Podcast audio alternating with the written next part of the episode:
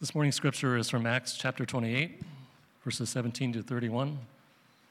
Acts 28, 17 to 31. I just want to note that this is the very last chapter of Acts. There are no cha- chapters left. But it's for those of you who have been with us on this journey through Acts, it's, it's been a wonderful journey. Please read with me. After three days, he called together the local leaders of the Jews. And when they had gathered, he said to them, Brothers, though I had done nothing against our people or the customs of our fathers, yet I was delivered as a prisoner from Jerusalem into the hands of the Romans. When they had examined me, they wished to set me at liberty, because there was no reason for the death penalty in my case. But because the Jews objected, I was compelled to appeal to Caesar, though I had no charge to bring against my nation. For this reason, therefore, I have asked to see you and speak with you, since it is because of the hope of Israel that I'm wearing this chain. And they said to him, We have received no letters from Judea about you, and none of the brothers coming here has reported or spoken any evil about you. But we, we desire to hear from you what your views are, for with regard to this sect, we know that everywhere it is spoken against. When they had appointed a day for him, they came to him at his lodging in greater numbers.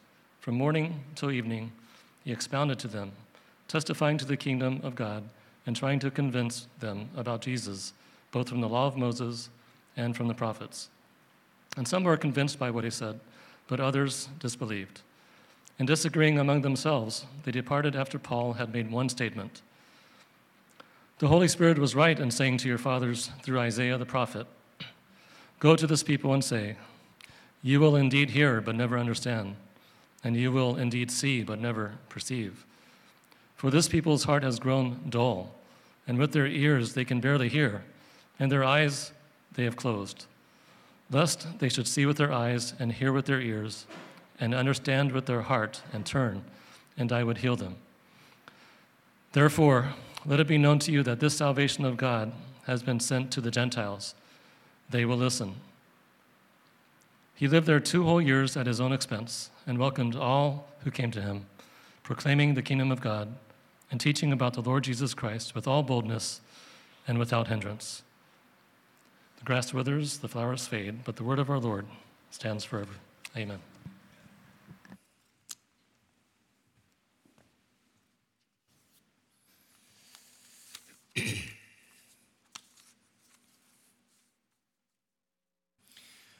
We are finally at the end of our two year long series in the book of Acts. Uh, I have mixed feelings there, but I want, I want to share uh, my feelings now about that.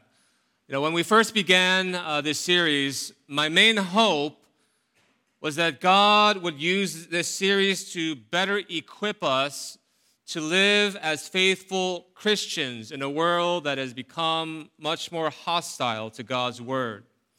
You know, to be perfectly honest, I'm very concerned about what will unfold over the next few years because there will be much more pressure placed on Christians to compromise their beliefs and conform to the patterns of this world. Should I be concerned? Should I be concerned about us? Maybe some of you are thinking, oh, Pastor Paul, right? You don't need to worry about us. You know that we're not like the rest of the world.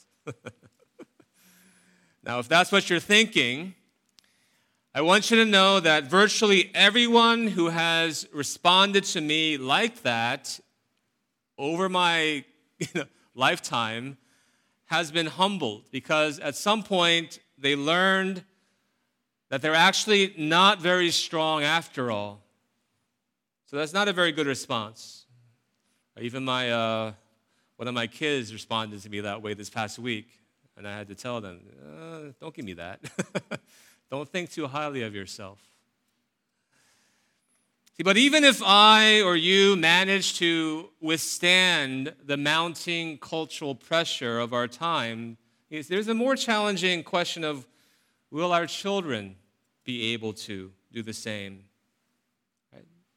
The call to live by God's unchanging word in this ever changing world, it really does carry much more meaning to me now than ever before because I'm not only concerned about my own children, but I'm concerned about your children as well. I'm concerned about our children. I'm concerned about the next several generations. That's how I've been, I've been trained to think as a pastor.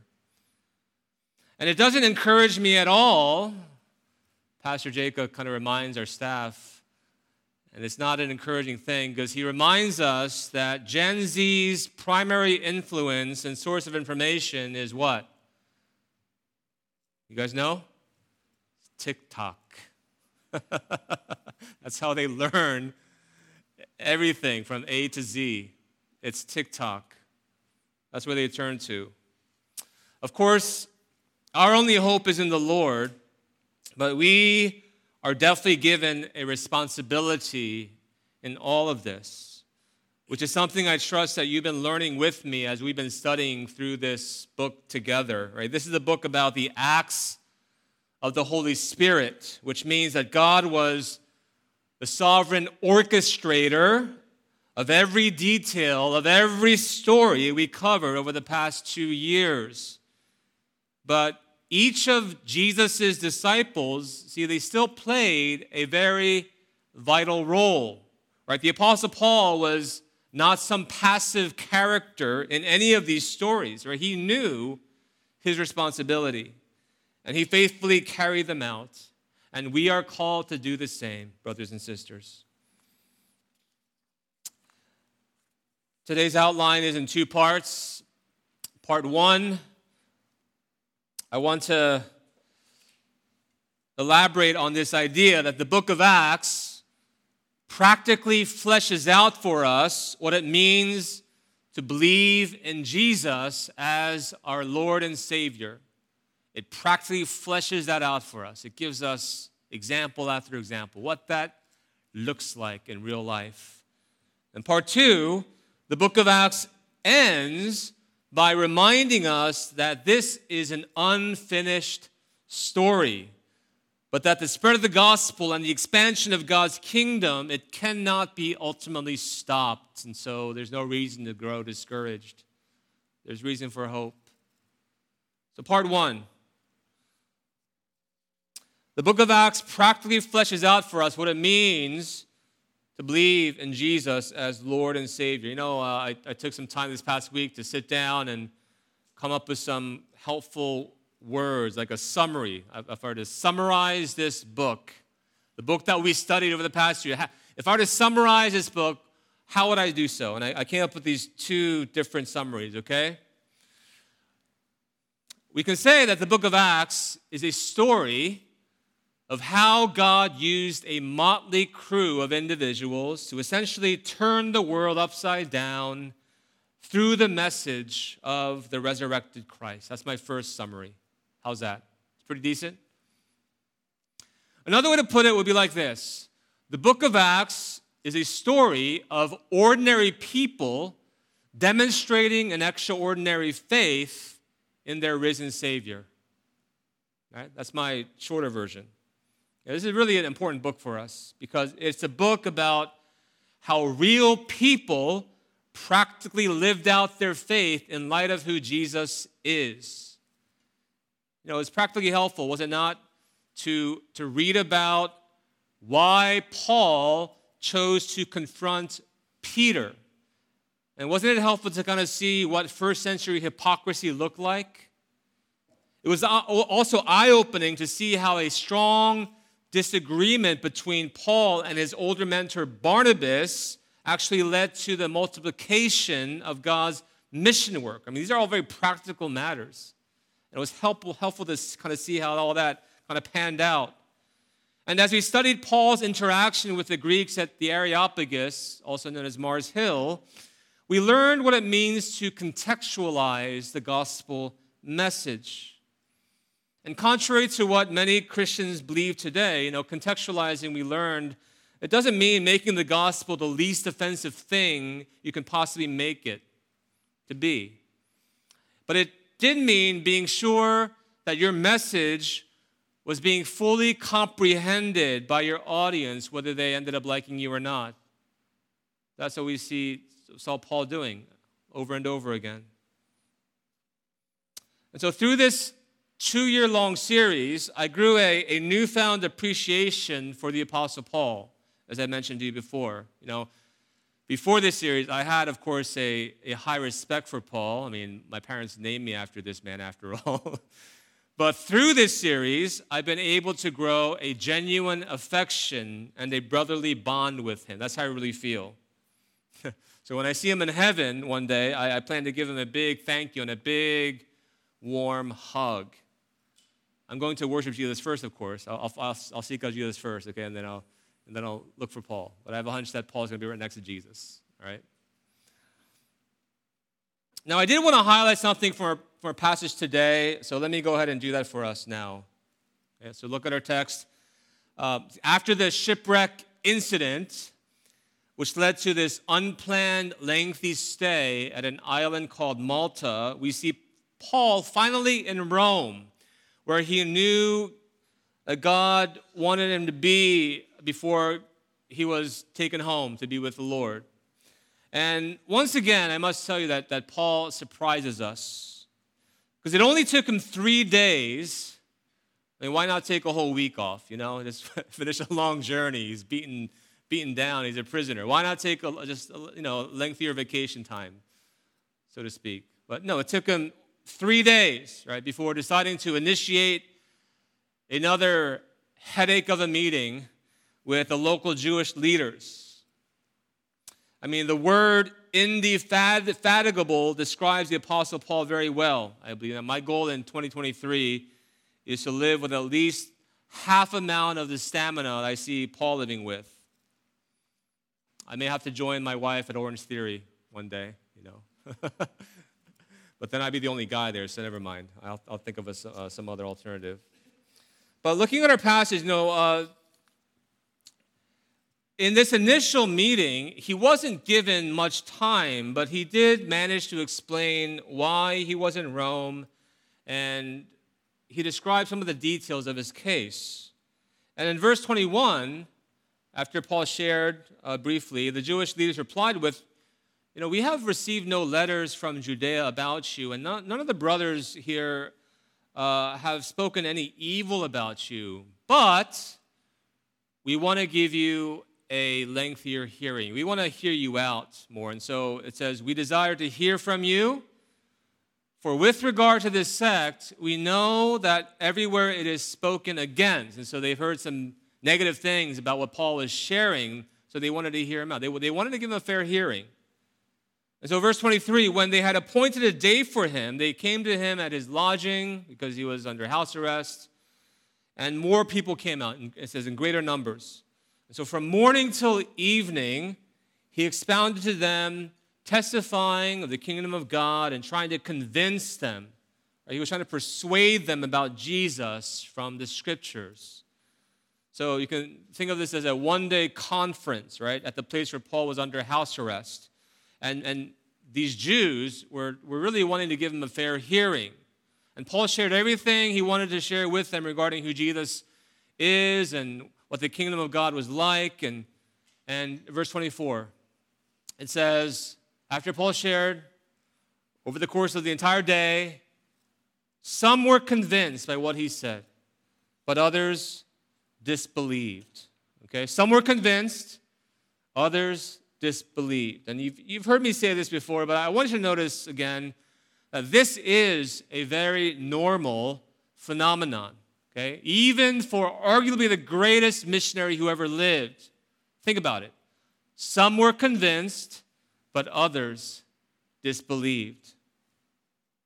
So, so there's no, really no need for us to be discouraged when we share God's word. And some are convinced, but others disbelieve, right? You can't be so afraid of rejection, right? What we see here should be our most optimistic expectation whenever we share anything from God's word. Right? Some will be convinced, others will be rejecting your message. They will disbelieve. But pay, close attention to verse 25 as well, because it should at the very least stop you from being so quick to judge certain Christians as being too harsh whenever they speak words that have this effect of turning off the audience they're trying to reach. You know, some, we, we kind of categorize some people to be like, oh, they, they kind of lack tact, right? They, they, they say words that sort of turn people off. Well, look here. Again, arguably the greatest missionary who ever lived. Verse 25 says, And disagreeing among themselves, they departed, so they left. After Paul had made one statement. In other words, Paul made a statement that completely turned them off. Right? It angered them. And he said this The Holy Spirit was right in saying to your fathers to Isaiah the prophet, he's essentially quoting Old Testament scripture here, but these are words of not encouragement, but of essentially judgment, prophecy being fulfilled. As Paul is witnessing these Jews rejecting the message of the gospel, he says, Go to this people and say, You will indeed hear, but never understand, and you will indeed see, but never perceive. For this people's heart has grown dull, and with their ears they can barely hear, and their eyes they have closed. And it goes on, and then at the very end, Paul speaks the following words that earlier in Acts caused literally a mob to rise up against him. He says, Therefore, let it be known to you that this salvation of God has been sent to the Gentiles they will listen. Basically, you rejected the message. So I'm going to the Gentiles now. They will listen. Many chapters earlier, a riot, a riot took place because Paul spoke those words. Why is Paul doing this? you know, the, the Jewish community in Rome must have been more well behaved because Paul's word did not lead to a riot, although I have no doubt that they were angered by his comments. But they left. They just left. But I mean, didn't Paul learn his lesson from before? Well, he clearly believed, brothers and sisters, that it was necessary to communicate God's word to his Jewish brothers in all of its fullness, okay, including the language of judgment placed upon those who would reject the message of Christ, which is why he does it repeatedly. It wasn't a one time thing, he does it repeatedly with his Jewish brothers at the risk of his own life because he knew that it wasn't his message he was trying to communicate. It was a message of Christ given to him. And he was called to be a faithful witness, a messenger, an ambassador. Brothers, sisters, this is what it looks like to believe in Jesus as your Lord and Savior. This is what it looks like. Jesus is Lord. I mean, the Jewish leaders had some authority during that time, and Caesar had far more authority over everyone. But you see, Jesus is Lord over all. That's one of the main themes running through all of Scripture, not just the book of Acts. But it's through the book of Acts where we get to see how Christians are to respond when the authority of Caesar clashes with the authority of Jesus. Right? Between the two, I want to ask you who wins out in your life, in your heart? Who wins out? From whom do you receive your marching orders, brothers and sisters? Over the past two years, I hope it's become clear to you that we are called to submit to our earthly authorities, but only up to a certain point.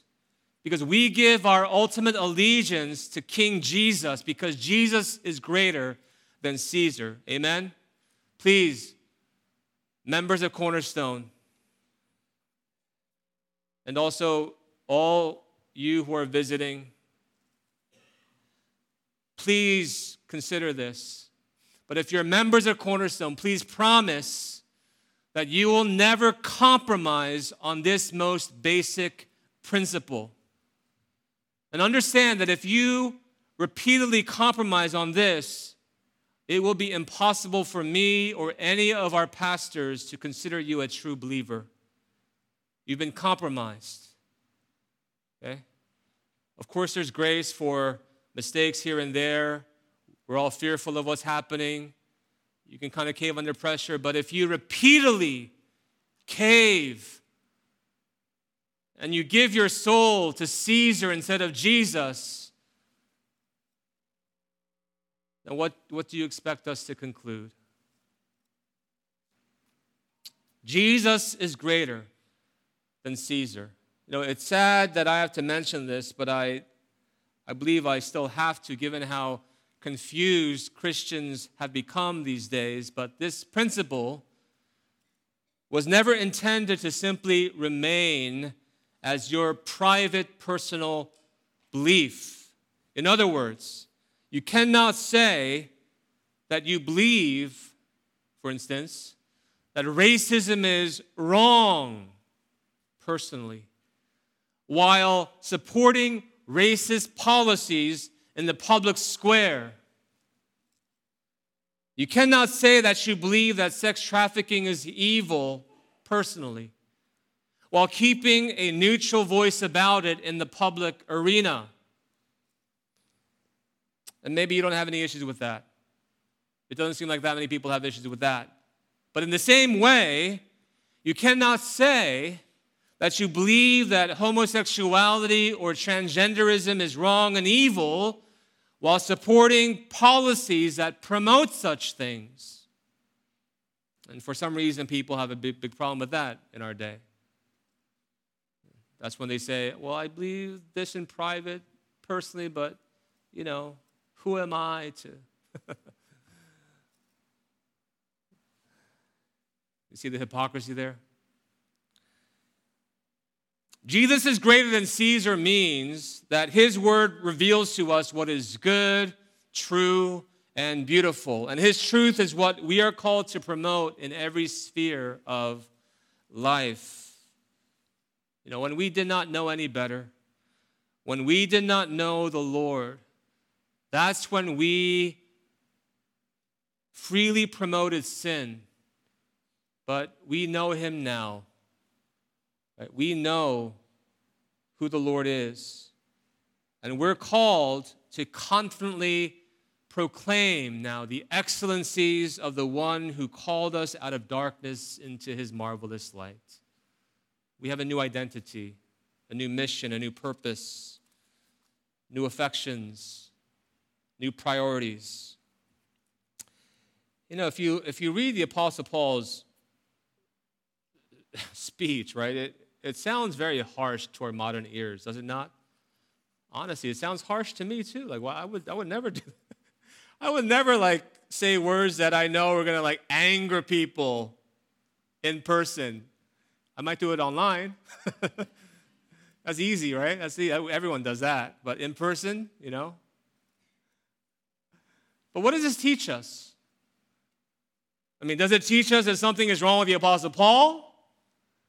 Or does it teach us that something must be wrong about us? You know, I, I don't think my sermons or my speeches, because whenever I, I, guess I'm not preaching, I'm also doing some other things, uh, communicating. But I don't think my, my speech has ever been particularly harsh. That's my personal assessment. But I know what my reputation is in the area, okay? I'm not, I'm not dumb. People tell me, right? And even my staff sometimes they get worried, right? They try to muzzle me. I'm just kidding. They never, they never done, they never done that explicitly. Maybe Xiong sometimes. I'm just kidding. but honestly, I'm just joking, really. Honestly, every time I plainly explain what the Bible teaches, to me it's like plain as day. I'm just telling what the Bible says. That's when people get the most nervous. It's like, what am I supposed to do? Do you not want me to teach from Scripture? I don't get it. I am an ambassador for Christ. And guess what? So are you. And if you are, then you too need to learn how to speak clearly about the truths of God. Do not speak like the politicians of our day. Do not speak like the slick, double tongued lawyers of our day. They use a lot of words, but it's usually impossible to pin down what they're exactly saying. That's not how messengers of the gospel are called to speak, brothers and sisters. We are called to speak with clarity and boldness and conviction. I know it's easier said than done. And how can we find the courage to speak the truth in such a hostile world and endure the various trials that are bound to come our way? I am tempted as well to remain silent out of fear. I'm a very fearful person, believe it or not. But whenever I'm paralyzed by fear, it helps me to remember that Jesus suffered much for my sake. He was faithful till the end. It helps to remember whenever I'm paralyzed by fear that Jesus faced the ultimate rejection so that I could be accepted by God. C.T. Studd, the great missionary to China, in India, he also was active in Africa, once said, If Jesus Christ be God and he died for me, then no sacrifice can be too great for me to make for him. That, that's the right perspective to have. Let me try to help you appreciate God's grace because I know that sometimes the thought of God's grace becomes stale in our hearts. Let me try to help you increase your love for the Lord once again. I, uh, I heard this illustration many years ago. I, I, think it's helpful. Some of you may have heard it, but it's still, it usually, it still hits me for some reason. I have a soft spot for this. Just, uh, I guess, the relationship between, oh, you'll see, you'll see what I mean, okay? And so, I guess this is a, this is like a, a commercial. Um, probably like Visa or MasterCard, I'm guessing, or American Express, some one of those. but it's a Korean commercial, okay? And, and uh, the way it's set up is a child, a, a young boy, he wanted to buy new sneakers, but he just didn't have enough money to buy a pair. And so, he, you know, he was thinking of ways to get more money. And so the kid, he writes a list of things claiming that his mom owes him such and such. And so he, he took a piece of paper, he titled it, Mom's Debt to Son. And on that list, he said, for taking out the trash, chonwon, right? Uh, 1,001. Won is the monetary unit in Korea, right? And then second, for cleaning my room, chonwon, right? Another 1,001. The miscellaneous tasks I've done, another chonwon. So total amount mom owes me, some chonwon, 3,001 and he puts that paper in the envelope and uh, he puts the envelope on the table and he goes to school hoping that when he returns that his mom would have placed some money in that envelope to give to him. And uh, he returns lo and behold right, the money is there. He finds in the envelope but he also finds a list from his mom. It's the mom's list right? Titled son's debt to mom. Countless hours of singing son to sleep. How much? Free. Nursing my son back to health when he was sick. Free. Buying my son's clothes to wear and toys to play with. That too is free. Hosting my son's birthday parties with his closest friends. Free. Decorating my son's room. Free my love for my son free. Total amount. It's free. It's all free. And the son reads this and he realizes something very important. And he puts the money back in the envelope and he returns it to his mom.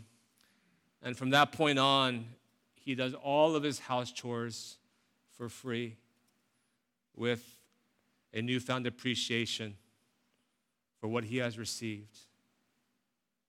Brothers sisters, if that's true, when it comes to our relationship with God,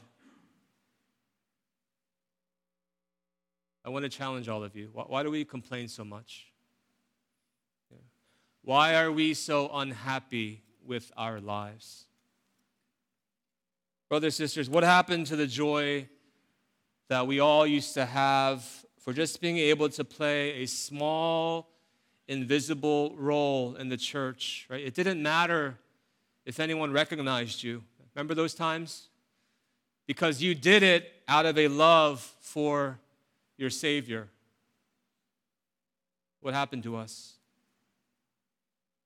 We lost sight of what grace is.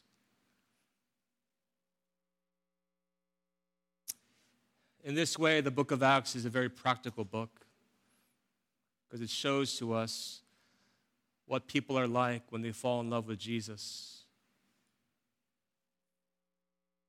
Part two, the book of Acts ends by reminding us that this is an unfinished story. It's an unfinished story. And this gospel and kingdom expansion, it cannot be stopped. Here's how the book of Acts ends. Verse 30, it says, He lived there two whole years at his own expense and welcomed all who came to him, proclaiming the kingdom of God and teaching about the Lord Jesus Christ with all boldness and without hindrance. That's how the book ends the last verse of the book of Acts. Is that satisfying of you? Is that a satisfying ending? Many people who have studied this book have felt robbed of a good ending right? because this final chapter has such an anticlimactic feel to it, does it not? It's like the book ends on a minor chord, for those of you who know music. It leaves us in suspense. There's no resolution, really. Right? That's what it feels like. Why doesn't Luke tell us more about what happens to our beloved Paul? I mean, doesn't he know that I fell in love with Paul over these past few months? I want to know more about Paul. What happens to the hero of the story? But wait, he's actually not the hero of the story. You're, you, got, you kind of remember now. He's, he's not the hero of the story. And maybe that's one of the points that Luke is trying to make that this book is really not about Paul in the end, but that it's always been about the gospel of Jesus Christ. And Paul was just one of its messengers. And so, in the end, Paul can be forgotten. Brothers sisters, it's not that our lives don't matter. God, of course, prepares a place for all those who are His. That's His promise to us. But the point is that we exist to play a humble role in God's story of redemption, in which the Son of God is the hero. He is the hero. And so it's okay for us to be forgotten by the world as long as we know that God remembers us in the end. That's why there's a quote by Nikolaus Zinzendorf that is often shared among pastors that goes like this Preach the gospel, die, and be forgotten. Right? Preach the gospel, die, and be forgotten. That's a life that I'm trying to pursue, by the way. I'm going to preach as much as I can. I'm going to die, and I'm perfectly fine being forgotten. So please pray that God would keep me humble to the very end of my life. Now, for those of you who are so curious as to what happened to Paul toward the end of his life, let me sum it up this way. History tells us that after two years of living under house arrest, Paul was actually released to freely share the gospel again. And, and uh, scholars speculate that it's because his accusers never actually showed up to present their case before Caesar, so all charges had to be dropped. So he was free to go. But once Nero decided to go nuclear against Christians during his later years, like Nero became this madman essentially, became very uh, violent and cruel toward Christians and the church. Once that happened, Paul, who became you know, even more famous, he was captured again. And that's when he was sentenced to death and ultimately free to be with his Lord in heaven. So that, that's, that's the closure that you get, okay? that's, that's all the closure you'll get regarding Paul. Paul is with Jesus, he's fine. He's where he always wanted it to be, right? One final thing I wanted to share uh, before we conclude this series. Another reason uh, the book of Acts leaves us in suspense without much closure is because this story is not yet done. It's an unfinished story, right? In a real sense, we're living out the next chapter in this incredible story. I'm sure many of you heard uh, the ministry named Acts 29 Ministries. It's like, wait a second, I thought there were only 28 chapters. Yeah, you're right. But they, you know, they believe what I'm just telling you. They, they believe that we're living out, we're called to live out the next chapter in Acts, and thus Acts 29 ministries. And so they have this network of uh, pastors and churches that have this very strong uh, evangelistic zeal. And until King Jesus returns, the acts of the Holy Spirit still continues on, is our belief. Right? Isn't that a beautiful picture? It's true. As a church commits yourself to faithfully testifying of the gospel of Jesus Christ and making disciples of all nations, we are to be viewed as active players in this unfolding drama. We're living out the next chapter. Who can stop this work? No one can because God is behind it ultimately. Notice that Luke ends his book by telling us that the gospel of Christ was being boldly proclaimed without any hindrance. He chooses to end the book with those words right? that this gospel is being boldly proclaimed without any hindrance. Think about that, okay? He's basically saying if you like consider all that he's written prior, he said, look at, look at how much the world has thrown at us. Look at how much we suffered. Look at all the, the authorities in the world, all the Jewish leaders and you know the Caesar's officials. Look at what they've had us go through. But you see, in the end, you may kill its messengers, but you cannot kill the gospel because the gospel always find a way that's how he concludes the book. Many of you uh, probably seen the, the movie Jurassic Park. Uh, not my favorite series, but I, I, heard a pastor use this illustration that uh, really stuck with me. And he was trying to illustrate just how uh, unstoppable right, the gospel actually is. And uh, there was a scene in Jurassic Park uh, where Jeff Goldblum is the, sort of the star, okay? You like Jeff Goldblum? I think he's a funny character. Uh, and they're sort of like, he's trying to understand how these scientists were able to create Jurassic Park and what their plan was, and how is it possible that these dinosaurs can't breed. And so they're having this discussion. And uh, one scientist like, actually, they, they can't breed in the wild. Population control is one of the uh, main security precautions uh, that we've installed, you know, uh, in, in, the park, and there's, there's no unauthorized breeding in Jurassic Park. Well, how do you know that they can't breed? Well, because all animals in Jurassic Park are female. We've engineered them that way. But again, how do you know they're all female? Does somebody go out into the park and pull up the dinosaur skirts? No, we control, we control their chromosome. It's really not that difficult. All vertebrate embryos are inherently female anyway. Uh, they just require an extra hormone given at the right developmental stage to make them male. We simply deny them that. Uh, John, the, the kind of control you're attempting simply, it, it's not possible. If there's one thing the history of evolution has taught us is that life will not be contained. Life breaks free. It expands to new territories and crashes through barriers painfully, maybe even dangerously. But, uh, well, there it is. Right? You guys remember that scene? And the scientist retorts back by saying, You're implying that a group composed entirely of female animals will breed? And Jeff Goldblum responds with, No, I'm simply saying that life uh, finds a way. life finds a way. And the point, of course, I'm trying to make is that the gospel, brothers and sisters, always finds a way because the source of its power is none other than God, and that should comfort us greatly and encourage us to not live in fear.